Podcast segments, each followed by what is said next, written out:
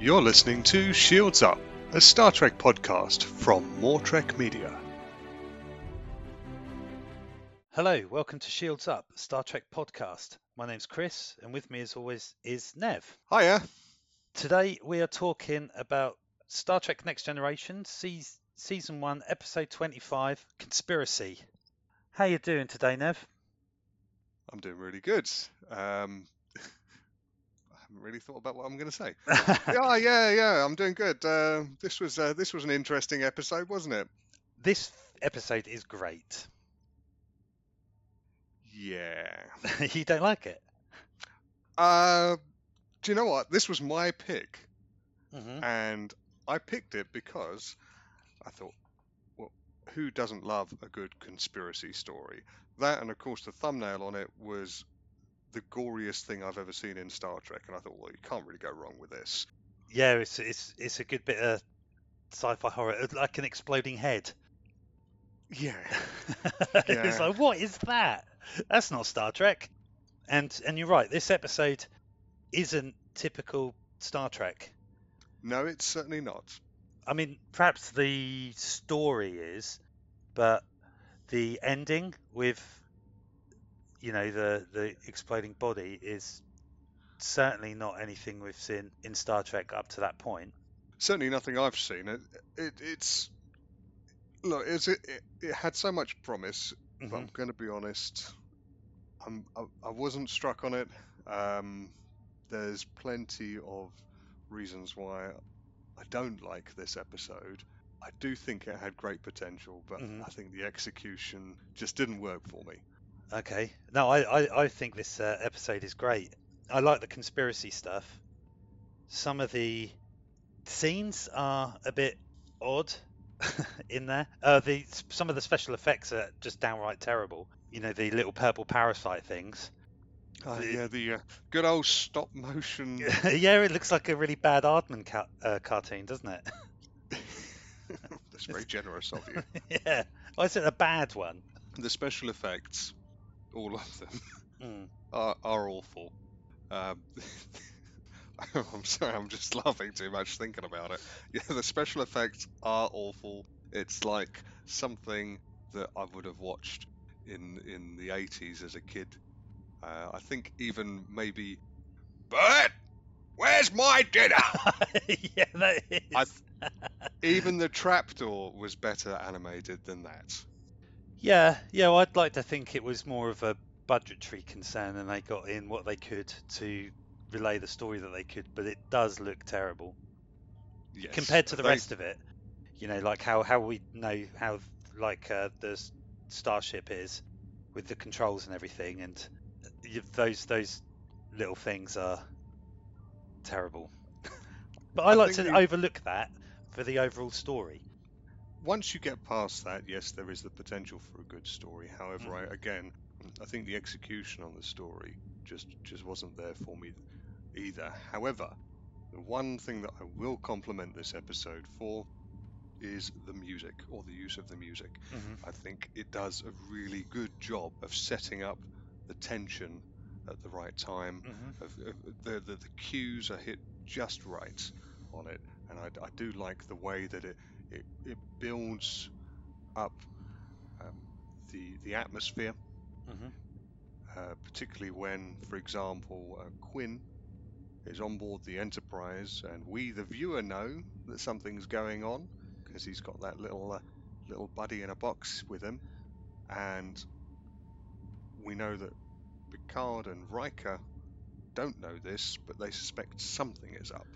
So I think it does that really well. that that particular scene is really good because as soon as he's talking as, as soon as Picard has him on a one to one and he's talking about it and what Quinn says, you know, saying, Oh, I'm just worried about, you know, the other planets joining the Federation and the stress that is. You know, I'm sorry about leading you up the garden path. That's when Picard knew that um, it's not Quinn, because that's a callback to a previous episode Oh yes, called um, it's one about Wesley Crusher.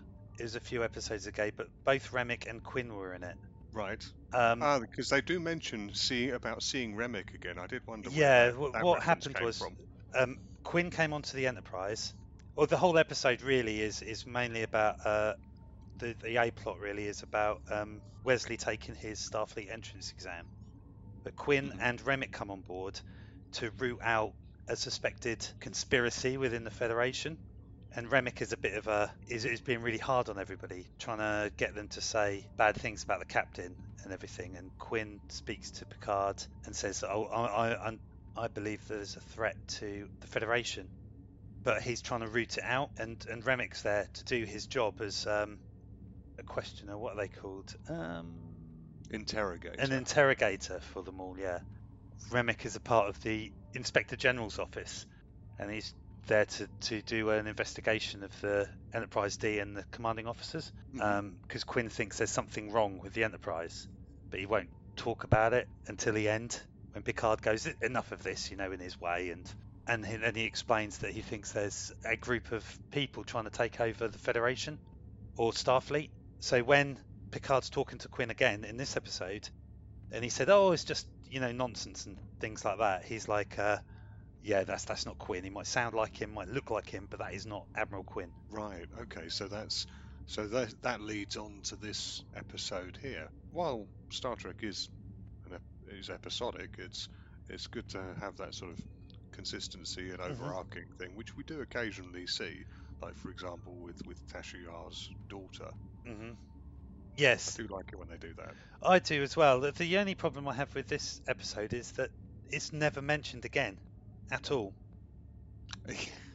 Um, That's um, that that's that's the thing. I, I had to do a bit, of re- a bit of reading on this because there's this signal that goes out to an unexplored uh, por- portion of the galaxy, and apparently this was supposed to be tied into the Borg somehow later on. yeah, Uh, so they- that's I forgot what I was going to say. Sorry. Was, yeah, that that was totally dropped because it was before Q who Q who who Q who um, where he he just teleports them into the um brings them to the was it the, the Delta Quadrant where the Borg are from?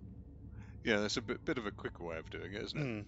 But like um, there was something about these parasite things being like an advanced advanced vanguard of the Borg before the Borg became realized as the Borg, I think. hmm And so it's Yes, I totally dropped. it.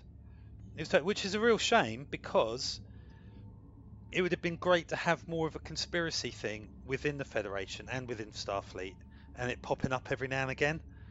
Yeah. I know Gene Roddenberry didn't like um, the idea of the Federation being anything but utopia because the parasites were added in into the story after the first thing because it was supposed to be a group within Starfleet and the Federation trying to wrest control of it. Mhm. And he's like, no, no, I don't, I don't like that idea. So then the parasites are brought in, and the previous episode, uh, coming of age, with Quinn and Remmick is a good setup for this. And this would have, I think, probably would have been made into a, a good sort of subplot which popped up throughout the series. Yeah, I think it, it, that would have been it would have been a good a good ongoing storyline. I'd like to I'd like to have seen them develop it more and develop it Mm. in a better way I mean, they did during this episode. there are some books, but um, which has them in again, but we're not really talking too much about them. Just going back to um, what you said about Gene Roddenberry's Utopia, hmm right? So there's there's no there's there's no capitalism in the Federation. No. Uh, at least that's what we're told. No Mhm. one gets paid money and stuff. But there is something that ge- again goes against what Gene Roddenberry says here, because they go to Dytallix B, Mm. and on this planet uh, is the Dytallix Mining Company. Yeah. Yeah. So that you know there are examples of capitalism in hmm in in uh, Star Trek. Uh, for example, you've got the Ferengi on Deep Space Nine. Yes. uh, who, yeah. who do who do that, and and so you know the Starfleet, if it's not capitalist itself, it at least has to adapt to the idea that other organisations, be they species or, or or whatever, do endorse capitalism, and in fact, it's I think it's a natural human trait. I do this for you and then you pay me this, or you know, I do this service for you and then you give me another service back. You know, either, either one way or the other, it's it's it's it's a fairly natural thing. And of course, having the Dytallix Mining Company, I think that speaks for itself because they're Dytallix Mining Company working for the Federation or working on behalf of the Federation is Mhm. what is what they say. Yeah, yeah, doing um, mining the ores and stuff off those planets for the Federation. So, it, yeah, you, there has to be some sort of economy there, because even in the first episode, at Farpoint, um, Crusher is looking at the um, the bolts of fabric, and then she purchases them, doesn't she? She goes, "I'll have them sent to up to the Enterprise." So she's had That's- to pay for it yes. somehow. hmm You know, I was, I was wondering if it was more like every citizen of the Federation, their basic needs are met to a reasonable standard. So if you didn't want to work, you didn't have to. You know, you get your tra- you get your um, replicator rations, you have housing, you've got medical care, which is all covered by the Federation. But if you want a spaceship, you're going to have to get a job to buy one. Because I mean, there's Yeah. um, there's uh, people out there who are um, who run cargo ships. There was an episode in this series series where they come across a cargo ship in trouble. So there's got to be some sort of economy there because nobody's going to do that out of altruism, are they? You're not going to be No. stuck on a crappy like barge basically in the middle of nowhere, ferrying between different planets for just for the fun of it. No, no, and, and there's there's other examples as well. I mean, we go back to one of our previous episodes, the Wrath of Khan. We talk about the Kobayashi Maru, and the ship that they're trying to rescue in the neutral zone is a neutronic fuel carrier, Mm. which doesn't have a uh, a Federation prefix. There you go so then. clearly, Yeah. that must that must be, well, not necessarily must be, but I would suspect that that would be portrayed as a as a private vessel. hmm Yeah, they've got to be there, haven't they? Yes. So there we go. Right. That's one thing off my chest. yeah, that's right. Yeah, and if anybody has any more comments about about Federation economy, econ, if anyone else has any, ah, I had a joke. It's gone. And uh, welcome to our TED talk on um, universal basic income. Please don't. we hope the Americans don't mind it too much. no, that's damn socialism. Socialists. There's a couple of things I wanted to talk about with Data, for example. I think what we'll have to do is talk about the conspiracy from as it, as we learn it through the episode. hmm But then there's other bits in there which we can just talk about off the cuff because they aren't really um, part of the conspiracy or part of the plot, the main plot. The cold open is pretty funny where um, you hear the end of the joke from LaForge as he's still Yes. currently the pilot. And then Data just overanalyzes it and then does that really fake laugh and then just stops and turns back to his station. I think that's funny as anything and then they go into the ocean planet of Pacifica, which is really well thought out. I don't know how they got the inspiration for that planet name. Yeah, that's it's really novel. Mm, I, I must have taken them ages. It must have done, yes. And then uh, Deanna says, "Oh, have you ever taken a swim in, or have you ever swam in moonlight?" And Data goes, "You can swim in moonlight." And then there's a really funny joke here where uh, they go, "Worf, have you ever do you like do you enjoy swimming?" And he says, "Swimming is too much like bathing," which I think is really funny because it's the, the disgust in his voice and on his face when he says it. It's, it's quite funny. Yeah, I'm, I'm not so sure. I was uh, I was liking that one. I was just thinking, oh, that's aged well. yeah, I know. It's just it's just cheap, isn't it? But um, what I want to speak about is how Data says he doesn't have any emotions, but in this one, he he's more emotionally thinks he is as Mm. well, and more so because he displays pride and embarrassment in this episode. Yeah, there's there's some great some great Data moments in this episode, Mm. aren't there? I, uh, when you, well, no, you you're going to talk about pride and Mhm. embarrassment. Go- Yes, Go, ahead. T- t- talk talk to me about it. talk to you about it. When Picard comes up to Data after his after Picard's meeting with Walker, he goes up to Data and says, "I have a task for you, which is which would be suited to your particular talents." And the look on his face is like, "Ooh, I'm great, me." You know, Yeah, so it's he- like pride. It's, yeah, it's it's because if he was emotionless, he would just be like, "Yes, Captain," wouldn't he? But he shows he's like, "Oh, you think I'm really good at something?" That's that's a prideful thing. And the embarrassment one is, you know, like he used to use multiple s- synonyms to describe something. Yes. Um, and he brings up the information on Dytallix B for Riker, and and he says like, oh, it's um, it's a ball of rock, a pile of mud, or whatever, and and he's cut off by Riker saying, yeah, thanks very much. And then later on, when he's scanning all the documents, Mhm. and he realizes he's talking to himself. Um, he actually looked quite pleased with himself at that point. There you go, yeah. And then and then he's explaining to the computer, and then the computer cuts him off and says, "Yeah, thanks, I got it." Very much. And then he's like, he's going, "Okay, continue with previous request," and he sort of turns around, looking embarrassed. And if He he, he shows a lot more emotion in this episode than he does in later ones. Mhm. Yeah, I've, And I, I would have thought by you know we're on episode what twenty five by now. yeah, 20 uh, we would have he would have found his his verve as it were Mm. at this point. So perhaps there are a lot of changes in this episode that we uh, like for example going against Roddenberry with the with the conspiracy with the aliens and all Mhm. of that. I think perhaps this episode might have been a, a big experiment in a way. Yeah, because there was some people who were like, don't like it. This isn't Star Trek, but he was, but they were overwritten by, I think Berman and and and those guys, because they really liked the script, and and like them, I really like the the concept of this episode. I, I love the concept. I wish they would have I done more stuff like this, but like a lot of people said, it's not really Star Trek, is it? It's not. It's not a happy ending in it. You know, everyone's smiling on the bridge at the end. It's got like that. It's got the the Enterprise drifting past the Starfield image in the background, and then like sounds a bit like Morse code. Yeah, some sort of signal uh, going off, which is, is, is indicating that the signal is still out there. Mm, So there's potential for more in the future. yeah, yeah. It's good though.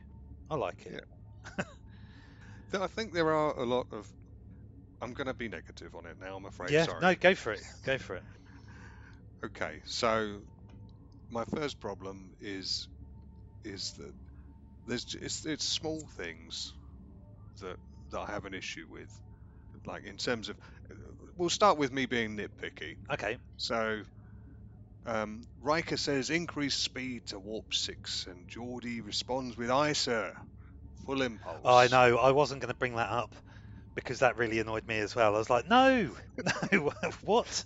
Yeah, that's just a It's gonna take a long time to hit warp speed if you if you if you're accelerating at impulse. Yeah, So saying his impulse Just- doesn't get to warp speed. Yes, little things like that.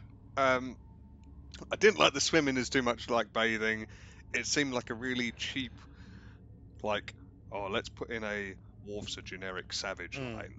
that's not It- the it- worst joke. That's not the worst joke in the episode. The worst joke in the episode, which couldn't be more forced, was when after Geordi's knocked unconscious and he comes round and he goes, "If I could see, Oh, I'd be seeing stars." Like, Yeah, "Ugh." yeah, I've got that written down here as well. That's Yeah. just, oh, come on. If- if- That's I mean, like I tell bad jokes, like famous for it, but uh, even I wouldn't say that because that's just too bad. that is that that that's a pretty pretty awful joke because he Mm. can see in a manner of speaking. Um, there's other things like you know we're, we're looking at the beginning of the episode here. So Yeah. where was I going with this? Uh, yeah, there's there's some unanswered things as well. Mhm. So for example, you got Walker on his um, futuristic four to three ratio screen Mhm. where he's talking to, to Picard. Yeah. Um, so we're all going to be using four to four to three ratio screens in the future. Yeah, widescreen is going to go out of fashion. Yeah, I don't see the point of it really, to be honest with you. He, he looks completely wild-eyed, like a He does. Severe eyebrows and big eyes. But he says, amid the dramatic music, which again I'll say the, the music is great. He Mhm. says, "You owe me." What, what, what? Why does Picard owe him? Is this something I've missed? No, they they talk about it later on. Um, when when Pic- oh, did, Picard did is talking. that? Yeah, Picard is talking to um, Troi after he speaks to Walker, Scott, and Rixx on the Mhm. planet. He says something like um, he's his oldest friend. Him, as Picard, Walker, and Jack Crusher were the closest friends before Jack died. Um, I remember. I remember him mentioning about Jack Crusher. Yeah. Yeah, so he's like, um, yeah, they're, they're just supposed to be like um, really old friends who who trust each other. Uh, he says Oh, right. uh, like- So was it? Was he? Was he a wingman in that salubrious bar they went to? Then was that? Is that why? I, I think so. Yeah. Oh, yeah. right, okay. Yeah. He um he. Yeah, he introduced Walker introduced Jack to Beverly. Right. Okay. Okay. yeah, so- they because they they mention that on the planet, doesn't they? He goes, oh, um, like you introduced Jack to Beverly, and he says, I didn't, I didn't know Beverly then, and he said, no, that was my brother. And Picard goes, you don't have a brother, you have two sisters, Oh, Marjorie yes, and Donatella, or whatever their names are. But, but, Yeah. but it- I think it's supposed to that whole thing, that whole meeting, and and what he's saying is is ha- that they're supposed to be he's supposed to be calling on the trust of Walker from Picard to believe what he's saying. Ah, okay, okay. All right. So, I think my real issue with this whole conversation is I know why they want to meet up in person Mm. because they want to go and infect them with, you know, badly animated trapdoor um, Yeah. creatures. So, and I know why. I know that that's the that's the reason for that. And for anyone who doesn't know, Trapdoor was a was a, an animated stop motion uh, program from the 1980s that was absolutely amazing. You should look it up. So, anytime I reference that or Bert, They are, there are about. episodes on YouTube, so they're easy to get hold of. Yeah, I, I've watched them. of course you have. um, I think all of this could have been done over the, as Picard rightly mentions, the secure subspace channel. Mhm. You know, a lot of this could have been done then. There, there's there's no reason for him to meet up with these three guys on the planet if they're not planning to infect him then. No, It could all have been done. But know, but Walker wasn't. distance. But Walker wasn't one of them. No, he wasn't. No, Neith- neith- um, Neither was Rixx. uh, but it was uh, what, what's her name? Uh, Tryla. Scott. Tryla Scott, yes, she was, but I don't see any point in that. That could have been handled over over video call.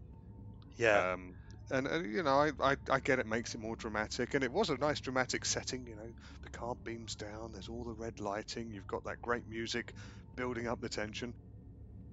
That makes it more interesting in terms of a story, yeah. but in terms of practicalities, they could have just done it all in a phone call. Like a Zoom a Zoom call, they could have had all four of them on the screen. That, that's very true because it's code 47. The computer helpfully reminds us that no records are being kept, nobody can listen in on this conversation. Um, it's not recorded anywhere, nobody knows it's happening. Yeah, and there's and you know Deanna Troi does um does a bit of exposition, a Thankfully, so we know. if you will. you know, code forty seven, captain's eyes only, uh, which which is helpful. Of Yeah, course. yeah. it just seems really really awkward, but that that part of the story could have just been done in in a Zoom call. hmm But There you go. That's that's that's my little my little tuppence on that. A little tuppence on that. That's all right. I like um, how Picard is always very reserved in his thinking. He doesn't ever believe anything on face value, no matter what he tells them. Because somebody says, because which what who I can't remember if it's Rixx or t- Scott says he doesn't believe us. He goes, "There's nothing to believe. You've just given me vague questions about unusual orders and weird occurrences, you know, which there's no proof of, of anything." Yeah, and this is this is the Picard we love here. The hmm the the, the rational minded captain who who again won't like you said won't take things at face value who will uh, want to ensure that he has all the facts in front of him before he comes to a decision. Mm. and so I, that's that's obviously one of the big appeals about him. Yeah, because Walker thinks that his his senior, his XO and um, his doctor have been compromised by whatever it is because nobody knows, or they say they don't know what it is. Yeah, and uh, so that that whole exchange, and with Picard sort of losing his losing his cool a little bit Hmm. towards the end, um, that that really shows the Picard that we love. hmm Yeah, and and then right after then he's talking to Troi, isn't he? And Troi says perhaps Picard uh, should be wary of blind trust. Um, just to put a little bit into perspective, but because Picard, being the person who he is, is that he can't let it lie. Mhm. Somebody's told him something. I need to find out, Yes. regardless of who it is. If it was somebody come to him, I think he would probably be the same. If somebody come to him with these vague notions, he would still look into it because he he'd want to know. He's an inquisitive person, but because it's Walker, one of his oldest friends, has said it, he's more inclined to more inclined to look at it. There, there is there is all this secrecy and stuff Mm. Um, about it. The Code 47 message, the meeting in person, the delaying of the trip to Pacifica, hmm and then, of course, Walker says, "Oh, by the way, Picard, uh, say hello to Beverly for me," hmm Yeah. which just goes completely against everything he said. Yeah, it does, doesn't it? Because they think Walker thinks at the moment that um, the Enterprise is fine because it's been away from Earth for so long, you know, and, and there's not much communication anymore with Starfleet Command, as is what Walker says. So, and, and Picard says, like, you know, we've, we don't really speak to them a lot because of their mission, which is to explore outside of the Federation or the very edges of the Federation. Mhm. So it, Walker go believing that Picard is is untouched is probably a good shout by Walker because the Enterprise has been so far out and hasn't really seen anybody else. Yeah, well, he, he knows Picard himself, and he knows the right questions to ask as well. Yes. Because of, obviously, as Rick says, one of the uh, symptoms of this is loss of memory. hmm Yeah. And so, since they're personal friends, and obviously have come up through the Federation uh, together, then he knows the right questions to ask to ascertain whether or not Picard is the right person. Which leads me on to another point. Okay. Why is he asking all these questions? Why is he saying, uh, when did uh, Richard uh, introduce you to Beverly or whatever? Was it Richard? I don't know. Anyway, It was Jack, wasn't it? Jack Crusher. Jack Crusher. That'd be embarrassing if it was wrong. it couldn't. Be, it wouldn't be Richard Crusher because that would just be really awkward. Oh look, hey, it's Dick Crusher. yes. Dick Crusher. I've known some girls who could. I was going to say that's probably a better, be- better name for Beverly, isn't it? yeah. Um, what? A... Anyway, so you know, he asked these questions like, "Oh, hey, do you, you know when Dick Crusher introduced me to Beverly and all of this business, Jack Crusher, whatever?" And um, why does he not just get out a tricorder? Yeah. Because it would be more dramatic if he doesn't. I know. Well, well, But- that's the, the whole thing. Like, Beverly's got later on. Beverly's got Quinn on a medical bed. exactly. She doesn't even exactly. know it's there until she sees like the little um, purple penis sticking out the back of the neck. Yeah. What, what's that all about? Yeah. I'll have to do a full body scan. Oh, what's this? It's it's it's a bit naff. You're right, but maybe they can't be scanned by a tricorder. Maybe Again. I know it will just take away the dramatic tension and stuff with him just going, and then suddenly, suddenly like- just seeing, oh, there's a funny thing wrapped around your, uh, wrapped around the, uh, the the top vertebrae of your spine. yeah. Right. Shoot him. So, all right, moving along from Dick Crusher. from Dick Crusher. that's, that's his name from now on. you know that. It just, I, I, I, honestly, I don't know why I thought his name was Richard. Mm. But as soon as I said it and went Richard Crusher, I went, oh no, that's a terrible name. What I don't understand is why um, the Horatio was suddenly destroyed after that meeting. Is it because of the overall plan by the parasites? Because Mhm. what's his name? The the Vulcan one, Savar. He says, "Oh yeah, this is all our plan. You know, is to bring you here, because then we can get Riker because they say like, oh, if we control Riker and Picard, which means we control the Enterprise. Uh, Scott is is a baddie. So did they destroy the Horatio to make sure that Picard went back to Starfleet headquarters to get his um, parasite?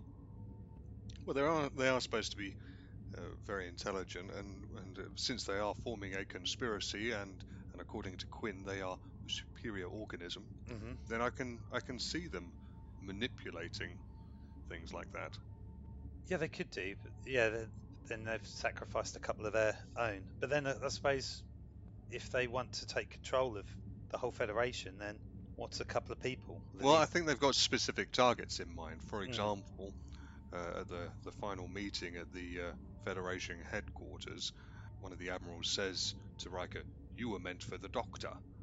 So they're obviously targeting specific people, and they're uh, people like Picard, because Picard also says at the first meeting on Dytallix B, he says, "Got the cream of the the cream of the Federation."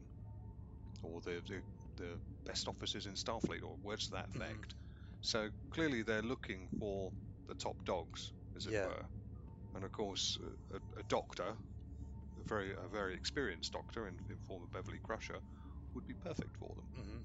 Yeah, because if they had Crusher, who would then manage to get Picard infected, who then could do the whole ship. Yeah, take out take out the head, or, or take over the head rather. Mhm. And people aren't just going to defy him; they might find him a little bit odd, but he's still the captain. Yeah, maybe it was a backup plan for for Crusher. If they couldn't get Picard at the meeting, if he managed to escape, they still had one of his trusted friends in the form of Crusher, who has been taken over by the parasite, to then get him because he could be running off, not realizing that his um, ship has already been compromised, and his Yeah. friends have been compromised. Yeah, I agree. Because if So- they are a superior, a, a superior, a superior form of life, then they would have plans within plans to make sure that nothing goes wrong. Yeah, so I, I can see that being the case, and, and I do like that aspect of the whole idea. It is a, it, i the conspiracy aspect is is done well in the sense that they have there are wheels within wheels, Mm. which is what you want from a good conspiracy. Yeah, it's good. I like um, that um, Data comes in, you know, when they're talking, and Picard and, and Riker are talking, and he said, "Yeah, there's there's um, been weird change of command positions, and they're all in contact with the highest levels of Starfleet command." Um, and Riker goes, "What? We can't just go to Starfleet headquarters and say what's going on." And Data just goes, "Why can't we?" Yeah, which I quite, which I kind of like. yeah, why not? Why Yeah. not? Yeah, and, and Picard goes, "Why not? Let's go." Just before he goes down for the for the meeting Mm. with the admirals, there is a really good shot.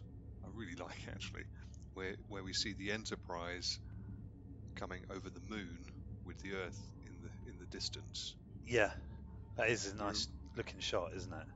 I think it's a nice homage to the to the Earthrise photo. Mm-hmm. It looks it looks really good. I like that.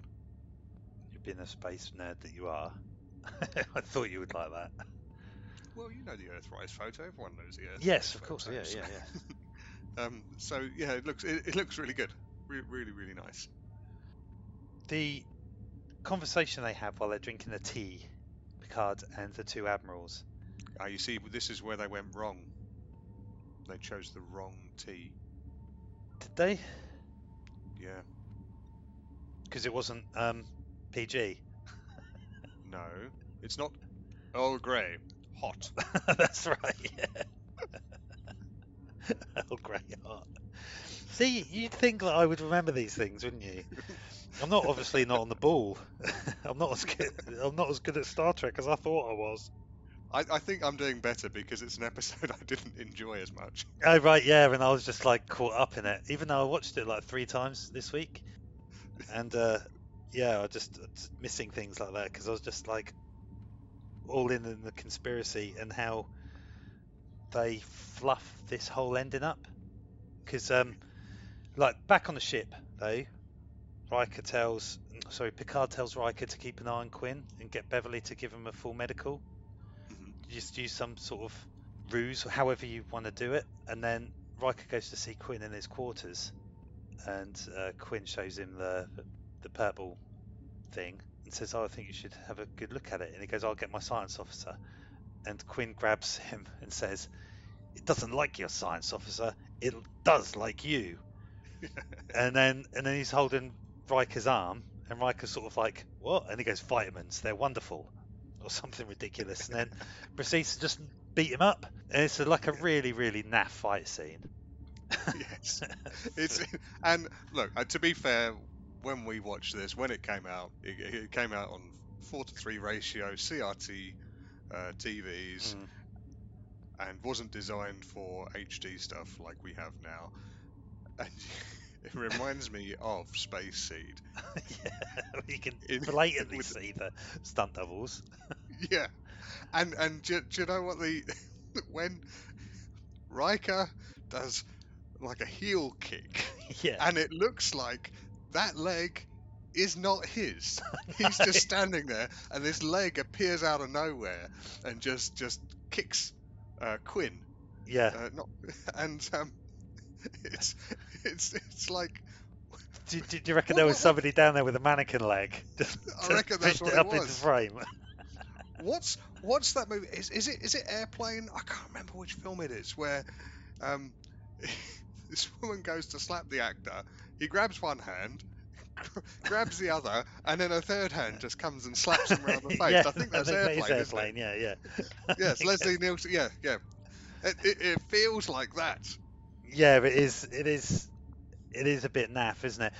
Um 'cause he he knocks him unconscious, doesn't he? Uh, but um, but just before then, Riker calls for backup, and Worf comes running because he's a security officer. Yes. But why is Geordi there? I. Because I, I thought he was a pilot, not not in security, but I'm whatever. And then um, man of many talents. man of many talents, and he just like he's just taken out instantly, and then Worf puts Riker down gently, doesn't he, and does the whole thing, and he's not very intimidating, I don't think, with his short hair. He gets more intimidating when he's got long hair, but um, but Quinn just takes him down straight away with one punch, and and I was thinking, but a Klingon is like super strong. But then I thought, like, oh, is he just playing with Riker because he's gonna he's gonna give the parasite to Riker now, so he's just knocking him unconscious, you know, playing with him. Whereas to Worf, he's like, you're just in my way, and I'm gonna kill you. it's explained a bit later actually, where it's, um, is uh, Beverly says uh, that the the parasite hooks into the adrenal gland. Mm. It makes them So super strong. exactly, so it Yeah. sort of un, un, unlocks the limits, Mm. as it were. So that's that's explained away by that. Mm. Uh, my problem with with Worf here at the time is he's got the facial expression to be aggressive. It's just his body doesn't match. No. He doesn't. He, he's not. He doesn't have an aggressive stance or anything like you do see in in other episodes in the future. Um, going back to Geordi LaForge, Mm. who is one of my favourite characters in. TNG, and I'm really glad that he got, you know, he got down to engineering, and they gave him more of the role that was more central to the Mhm. story rather than substitute helmsman, substitute security guard. Yeah. Although he does, to be fair, he does he does do a good sort of flying through plywood doors quite well. he does, doesn't um, he? Yeah. Uh, I've I discovered a podcast recently Oh yeah. called LeVar Burton Reads. Oh yeah. He used to do um, reading Rainbow. He's like beloved by everybody for Oh, right. um, for uh, reading stories and getting people to read more. It's like I don't know what reading. What's reading Rainbow? it was a TV show where he um, got people to read. really? Oh. Okay. Well, in in, in that case, he, he's continuing on in that in that in that vein Mm. because he's got a podcast out called LeVar Burton Reads, and I tell you what, that guy's got a voice on him, and he knows how to read a story. So anyone who's not listened to it, give it a go. He's he's great. I was I just discovered it yesterday. Oh really? I'm so glad I did. Yeah, yeah. It's he's he's like well beloved for for for, for doing that. So um, Oh, I had no idea. I'll have to I'll have to check that out. it's Thank it's it's like his thing. Yeah, so more people remember him for that than Star Trek, or or more people respect him for that because he's- he's been a great um, ambassador for getting people to read more and and literacy and, and everything like that, which is which is wonderful. Yeah, oh, that's great. I'm, oh, that's that's wonderful to hear. I'm really Mm. I'm really pleased to hear that. I'm going to continue enjoying his podcast, but I'll have a look at uh, this other stuff as well.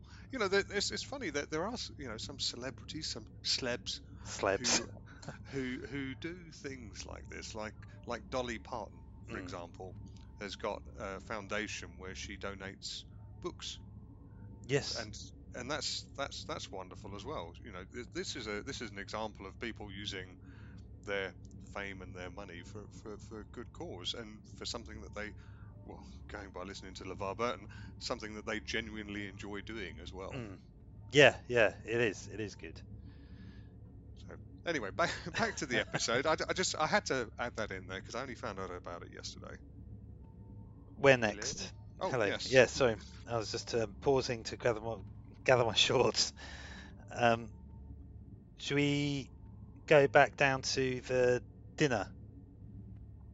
Or, Yes. or actually, like, because we we hinted on it, and then I just moved back to the ship again because I wanted to talk about Quinn beating up Riker and, and the lame fight. Um, but they're they're drinking the tea, aren't they? And then they say, "Oh, you know, you and your first officer," and Picard is like, "Oh, you you're keeping up with my crew roster," and you go, "Yes, why why wouldn't we?" And it and I think he's a bit shocked about that because why would three senior admirals know the crew roster for any of the individual ships? Even if the Enterprise is the flagship, would they necessarily know who the second in command of the ship was? They'd know who the captain was, surely, but would they know? I don't know. I think it was the flagship and, and the second in command. I, I think they'd know who the second in hmm. command was. The, the the sort of the key positions. I, I'd have thought they'd know who, say, who Riker is. Um, people like the Beverly Crusher, the Mhm. Doctor, Yeah, chief consider. engineer. Who Yeah. the chief engineer is at this point. Oh, well, one of three. I think there's been three different ones during that time. But um, I think there's like uh, something about Riker. There was an an earlier episode. You know, when he was younger, he was with that captain on that other ship. They were doing the the, me- the metaphasic cloaking device or something. You know, it was where the ship was. There, there's that episode where the ship was stuck in the asteroid and the Romulans were after it and everything, and it was a breach of the Romulan Federation Accord that the Federation weren't allowed to uh, research cloaking technologies. I want to say the Alderon Accord, but I know that's the wrong planet, But, uh, universe. It's something like that. but uh, yeah, and um, and Riker was an ensign on that ship the captain, and then like, like ten years later, if that, he is a commander.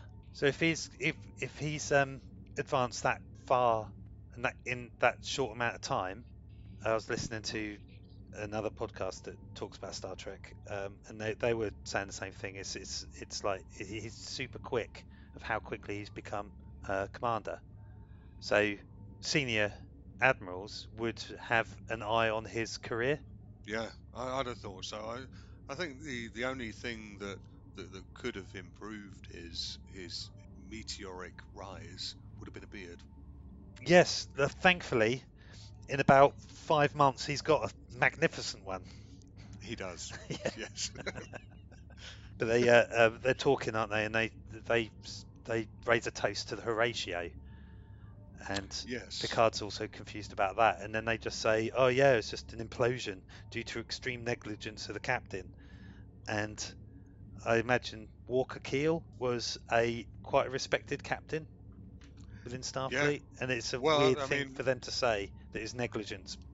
It was it was very casual. There was a very quick assessment as well and Mm. conclusion um, on that investigation. But also, again, we'll go back to that first meeting between Rixx and, and Tryla and Picard, uh, Tryla Scott Mm. uh, and Picard, when he said he talks about them being the best Starfleet has to offer, Mm. and if he knows that, then surely these admirals know that, and so they can't just dismiss Walker as being negligence, or at least if they were who they said they were, they wouldn't. Which leads to Picard's suspicion being raised even further. Yeah, yeah, exactly. That was very William Shatner-esque. a little bit, yeah. I think you're taking yes. my you're taking my job here. I'm sti- I am stealing your thunder. you're allowed with with that ex- with that impression. You're allowed. so, the meal itself looks nice. Lots of protein. Yeah, yeah. I can imagine. You know, in the future when we've actually destroyed the planet totally, we're going to have to be living on stuff like this. Raise your hand if you want more seconds.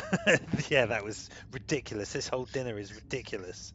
It's stupid. And he has this wicked grin on his face. This, Yeah. His, his eyebrows arc and everything. He just- Yeah, It's like he's not five. yeah. Raise your hand if you want seconds. It's, it's ridiculous. So he, uh, uh, and then Riker comes Rikeringing, doesn't he? Is this Um, a new verb? Yeah, he's Rikering. He's- he comes in, and um, this bit is silly, where um, Aaron goes up to Riker and then checks the back of his head to make sh- to find out the little uh, purple penis thing is there, and he goes, "You were meant for the doctor," and he goes, "Well, Riker walked in on us, and it had to be done," and they're like, "All right." Because we haven't put much thought into this plan, of course. No, no, that's right. I mean, like they're adapting to the thing, so they think they've got Riker, and then he um, just starts opening fire, doesn't he? I think it's great. It's just Riker's response is, "Oh, kill everyone." And again, this is another thing, another issue I have. Who's the first person he shoots at? The security officer who's eating, exactly.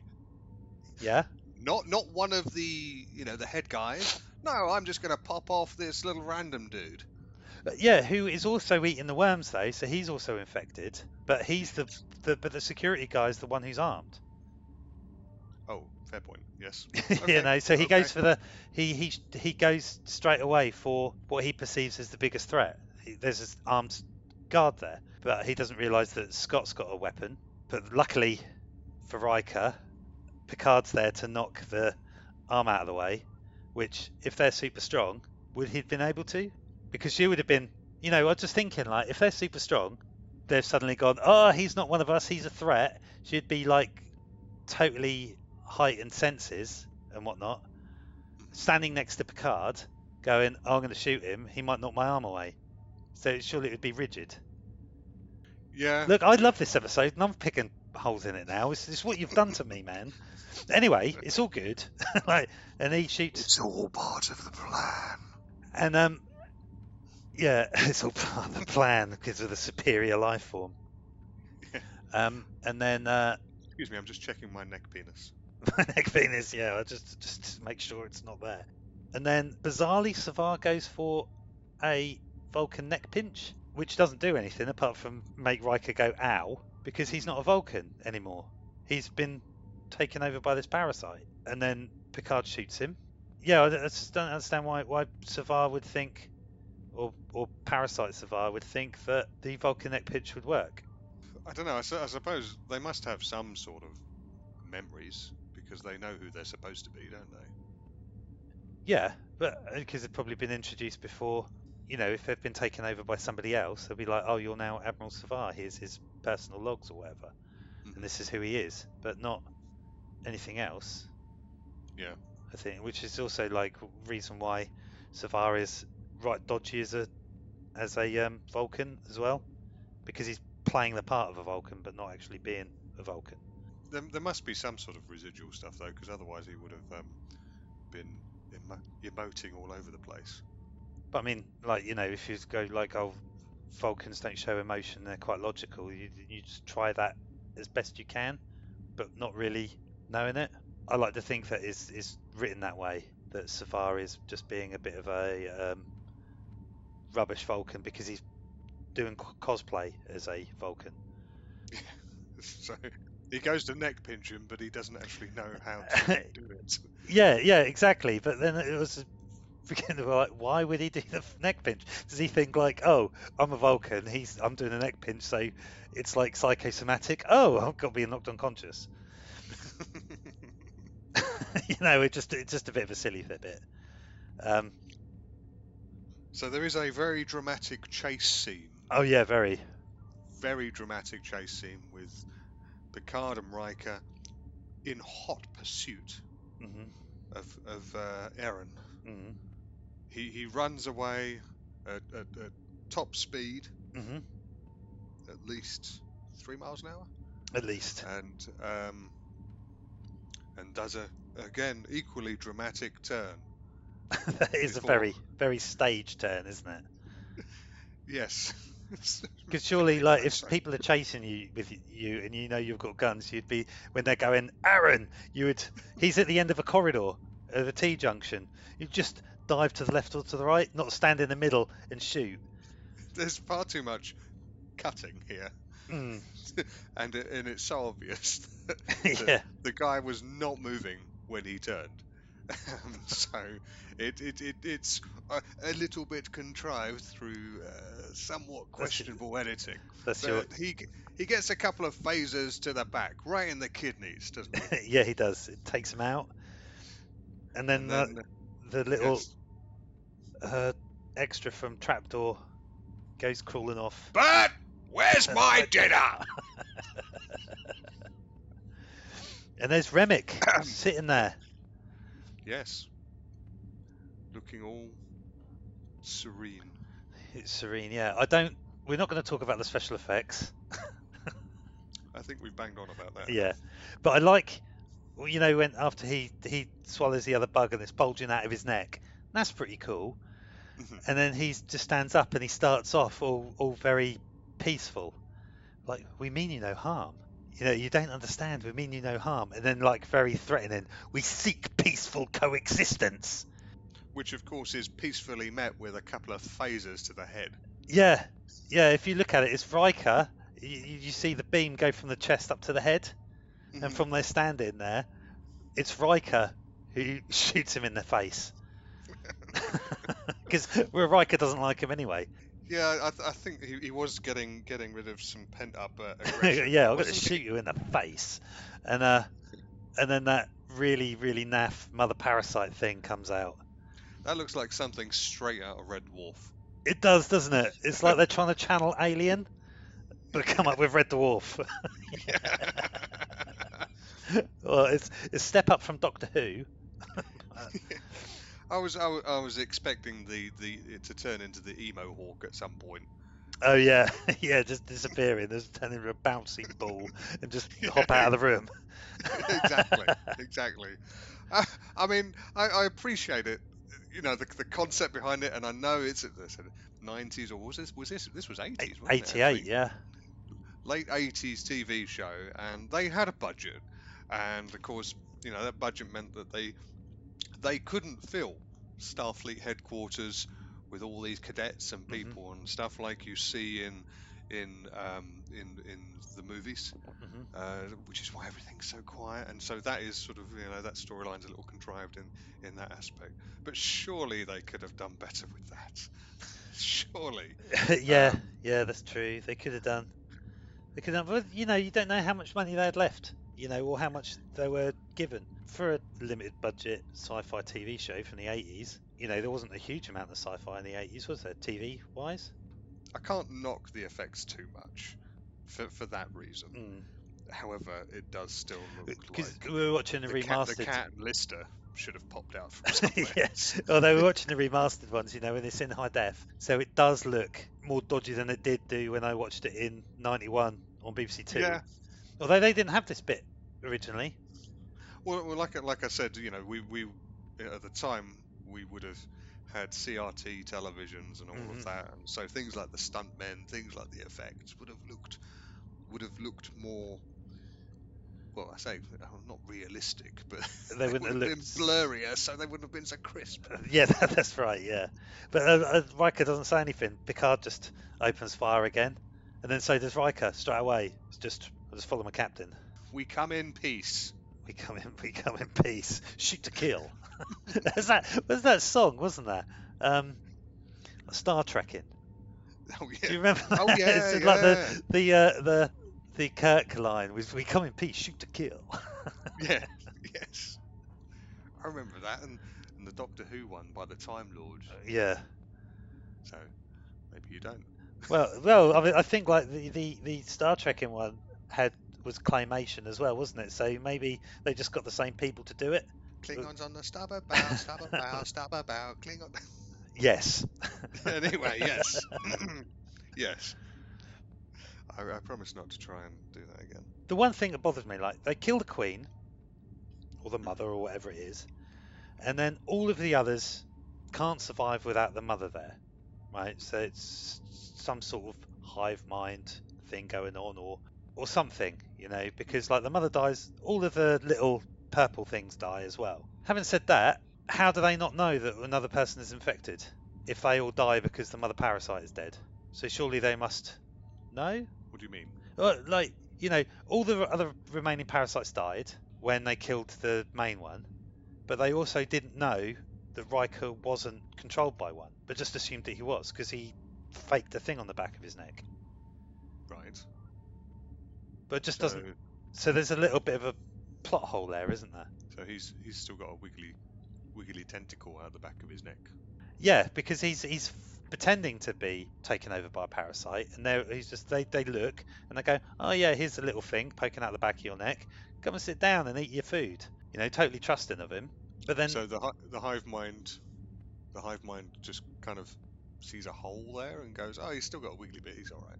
Yeah, yeah. So they see the wiggly bit and they go, "Oh, he's all right." But then they all die when the mother parasite gets killed.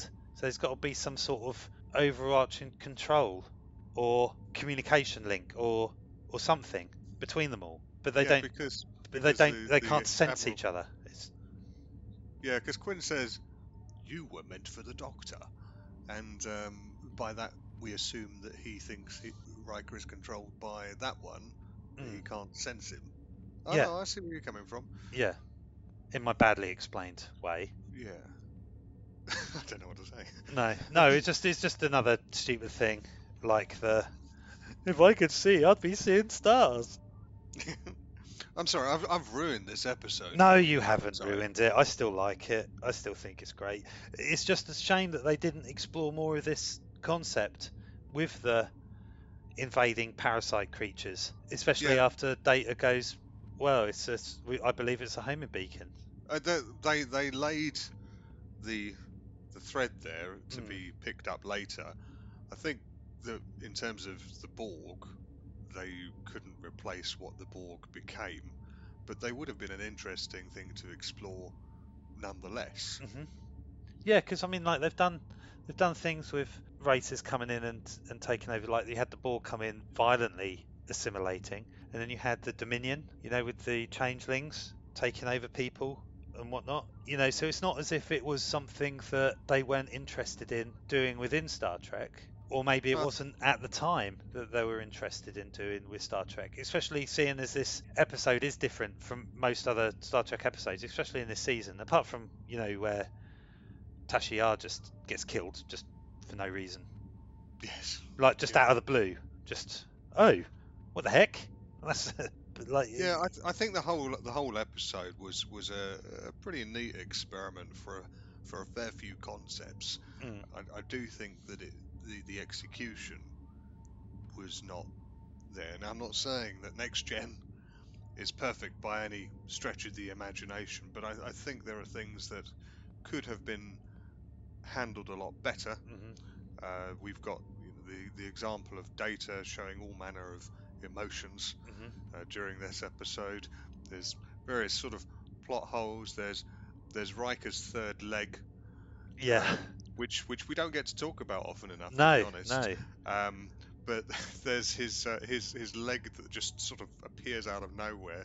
Um, and and then you know there's, there's there's there's plot holes in most episodes. I'm fairly sure, but I think generally speaking, TNG handles it better. But it was good to see something that was that was that was a bit more out there, something that that doesn't necessarily fit in with the norm.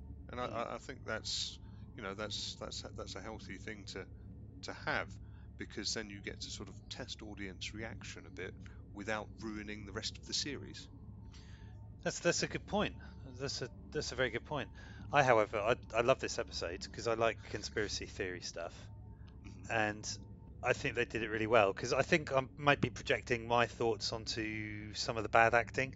You know, like was talking about Savar and whatnot, cosplaying as a um, as a Vulcan. I, I like those things, and the beginning where Scott is there, involved with Walker and Rixx to lure the Enterprise back to Earth Mhm. and the whole point of the like so it's the conspiracy where he goes to meet Walker and then Scott and Rixx and they're all okay. And then the Horatio being destroyed which makes Picard take the Enterprise back to Earth because that's what Remmick wants because Remmick is the one in control. Yeah, he's he's the mummy. he's the mummy. Yeah uh, and it's just a real shame that they didn't explore more of this threat to the internal runnings of Starfleet and the Federation.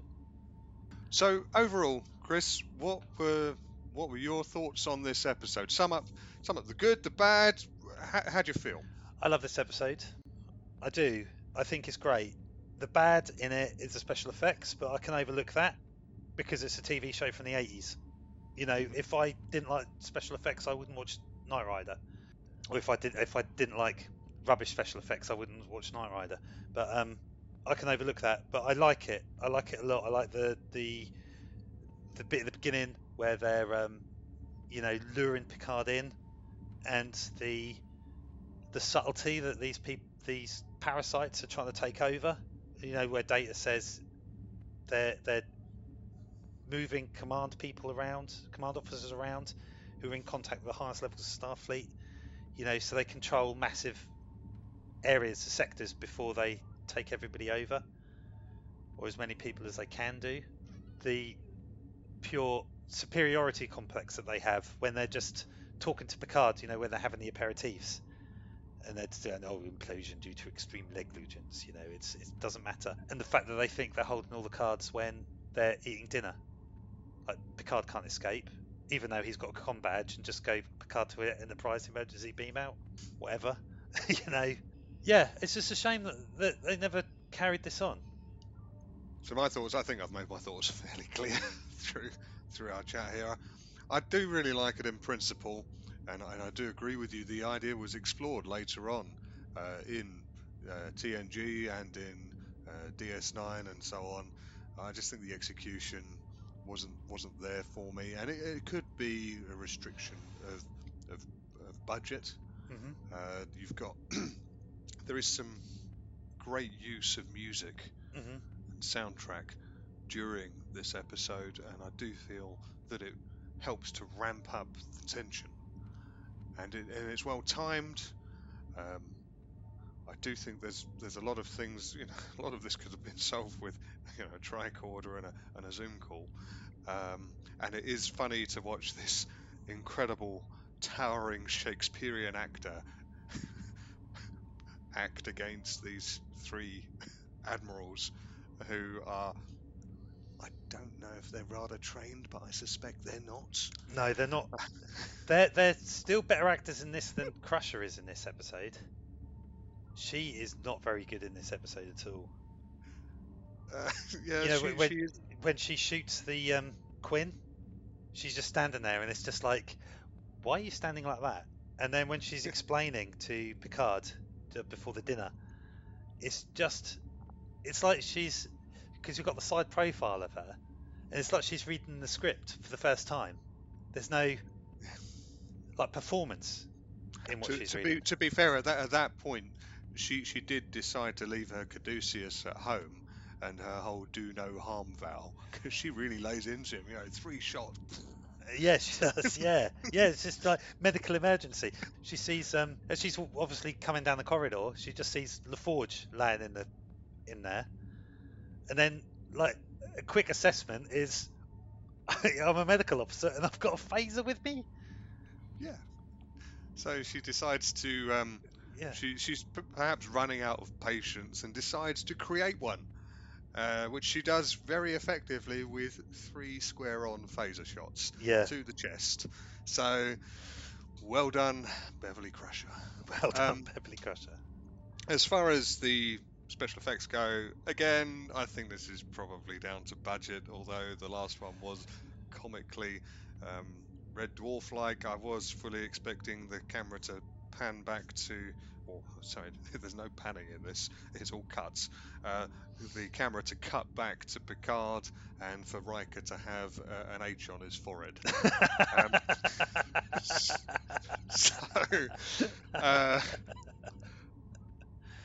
overall, I think there was a lot of potential. Poor execution. I wish we'd seen some more down the down the line, Mm. either TNG or in DS9 or whatever, with a bit more explora- exploration of this uh, this particular species. It would have been good, and I did like the way that it was left on a bit of a cliffhanger with the signal yeah, at the end.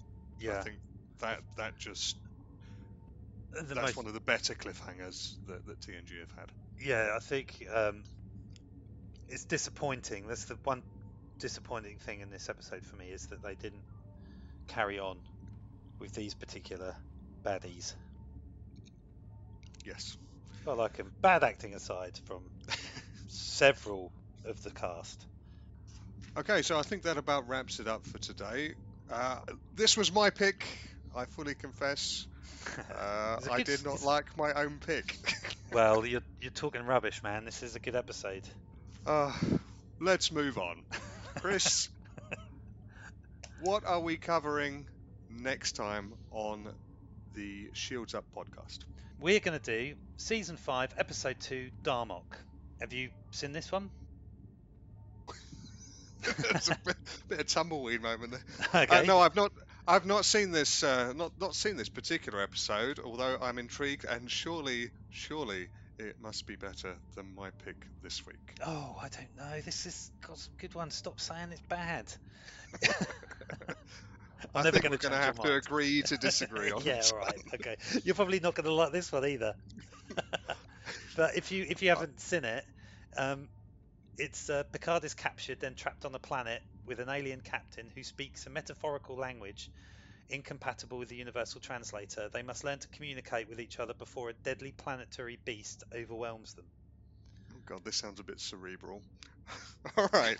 Thank you for listening to Shields Up podcast. Uh, you can catch us on Facebook, on Twitter, and uh, on our YouTube channel. Uh, we will speak to you next time. Thank you. Goodbye. Goodbye. You're listening to Shields Up, a Star Trek podcast from More Trek Media.